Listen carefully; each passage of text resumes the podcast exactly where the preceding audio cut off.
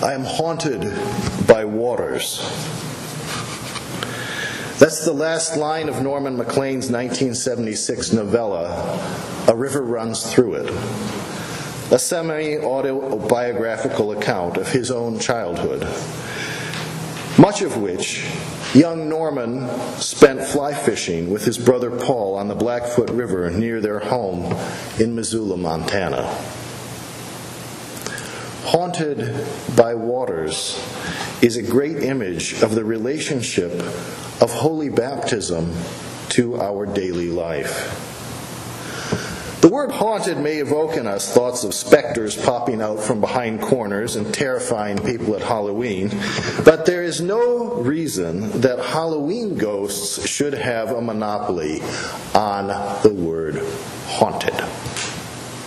In today's scripture reading, a spirit from God sweeps over the face of the waters. The Holy Spirit, or Holy Ghost in King James English, comes upon the baptized disciples in Ephesus and descends on Jesus at his baptism. That Spirit, the Holy Spirit, is one that we want haunting us, staying with us, filling us, and popping out when least expected. There's nothing scary about the Holy Spirit's haunting. The Holy Spirit is, after all, God's gift to us in baptism. As we learned last week, it is a pledge, collateral, of the inheritance that is ours as adopted children of God. But it is by no means a passive pledge. The Holy Spirit gets in among us, changes us, and causes us to grow. It takes the holy moment of baptism into the rest of our lives and pervades what we might otherwise think of the mundane, everyday details of our lives with significance. Shakespeare's Macbeth captures in desperate, dispirited terms the parched landscape of human life through which no baptismal waters flow. Saying tomorrow and tomorrow and tomorrow creeps in this petty pace from day to day to the last syllable of recorded time. And all our yesterdays have lighted fools the dusty way, the way to dusty death. Out, out, brief candle. Life is but a walking shadow, a poor player that struts and frets his hour upon the stage and then is heard no more. It is a tale told by an idiot, full of sound and fury, signifying nothing. Now, many of us, even baptized people, have felt like that before. The good news is that baptism is more than a feeling. And the Holy Spirit haunts us with the good news that there is more to life than either we or Macbeth imagine. The Holy Spirit makes ordinary things extraordinary, temporal things eternal, and mortal things immortal. The Holy Spirit takes water, ordinary water, fills it with promise, and makes it a mark of membership in God's family. Now, our cynical tendency is to say, that's really just pretend. That's what we want to believe so that we don't get depressed. The Holy Spirit reveals our cynicism for the disease it is and asks a good question of its own. So, how would you know? When did you become the arbiter of reality? Is sunshine pretend because it's warm and light and beautiful and too good to be true? Or because we can't bottle it? Is love pretend because we can't diagram it? When did naturalism or materialism or positivism have a corner on the truth? It asks. Now, we don't talk about spirits very much in our culture our society, which is a great way, not talking about them, it's a great way to get overtaken by evil ones. If we don't believe in pride, lust, apathy, greed, or envy, then they have the run of the place. We need haunting by God's Holy Spirit to remind us that we belong to God and have no business entertaining the con men, liars, and charlatans of the spiritual world in our hearts, hands, or minds. The Holy Spirit given to us in baptism reminds us that baptism is a daily reality, permeating what we think and feel and do. What does that mean concretely? The Holy Spirit reminds us that as God's children, we need not live in fear fear of change, fear of honesty, fear of spirits, or fear of death. For neither these nor anything else in all creation can separate us from the love of God in Christ Jesus our Lord.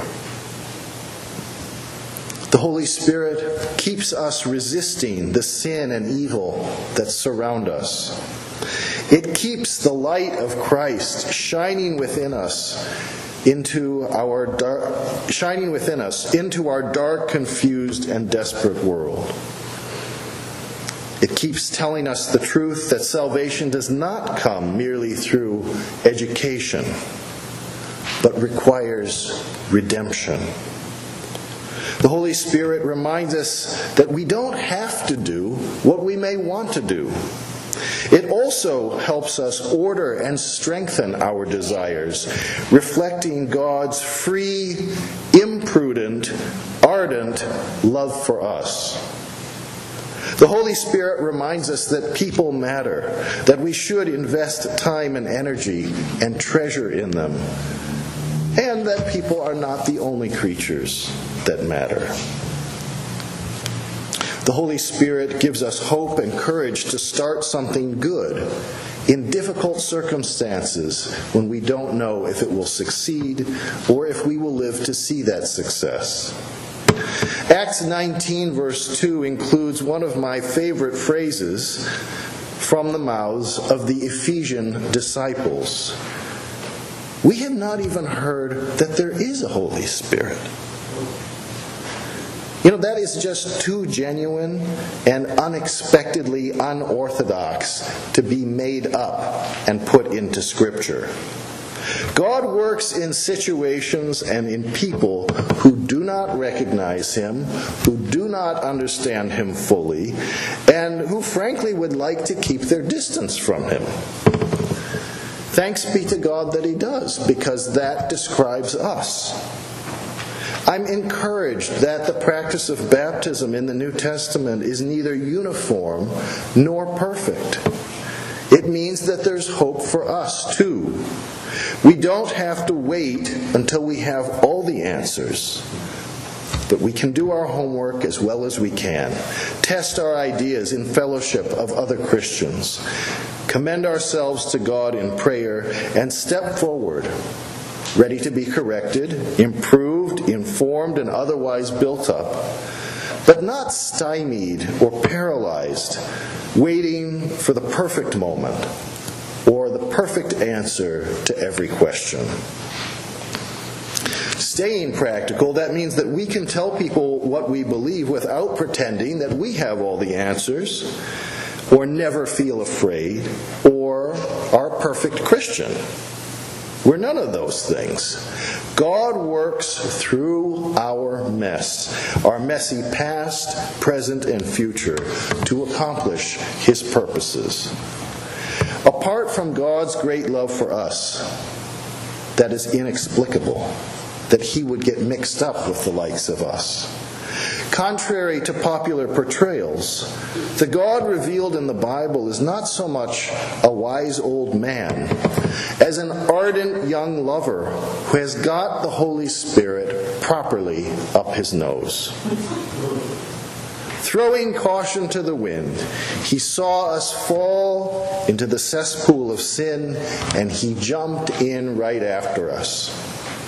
After we had punched him in the nose and kicked him in the teeth, he pulled us out of that mire and immersed us in the cleansing waters of baptism.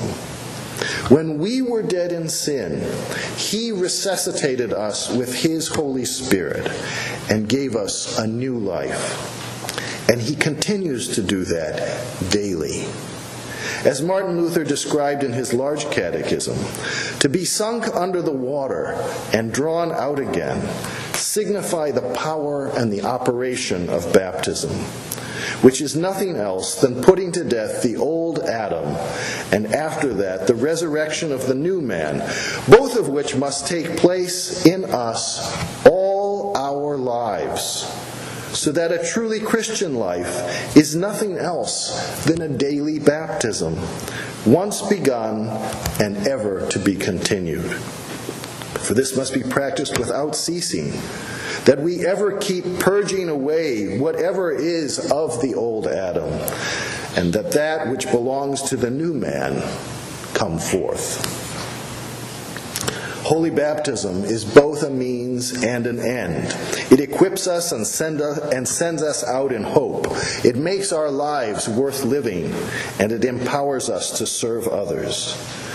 It is also the place to which we return.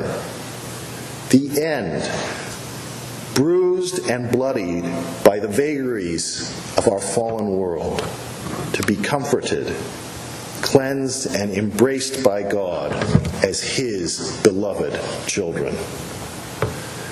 Baptized into Christ, we are haunted by the Holy Spirit and permeated by the water of holy baptism. For these good gifts, thanks be to God.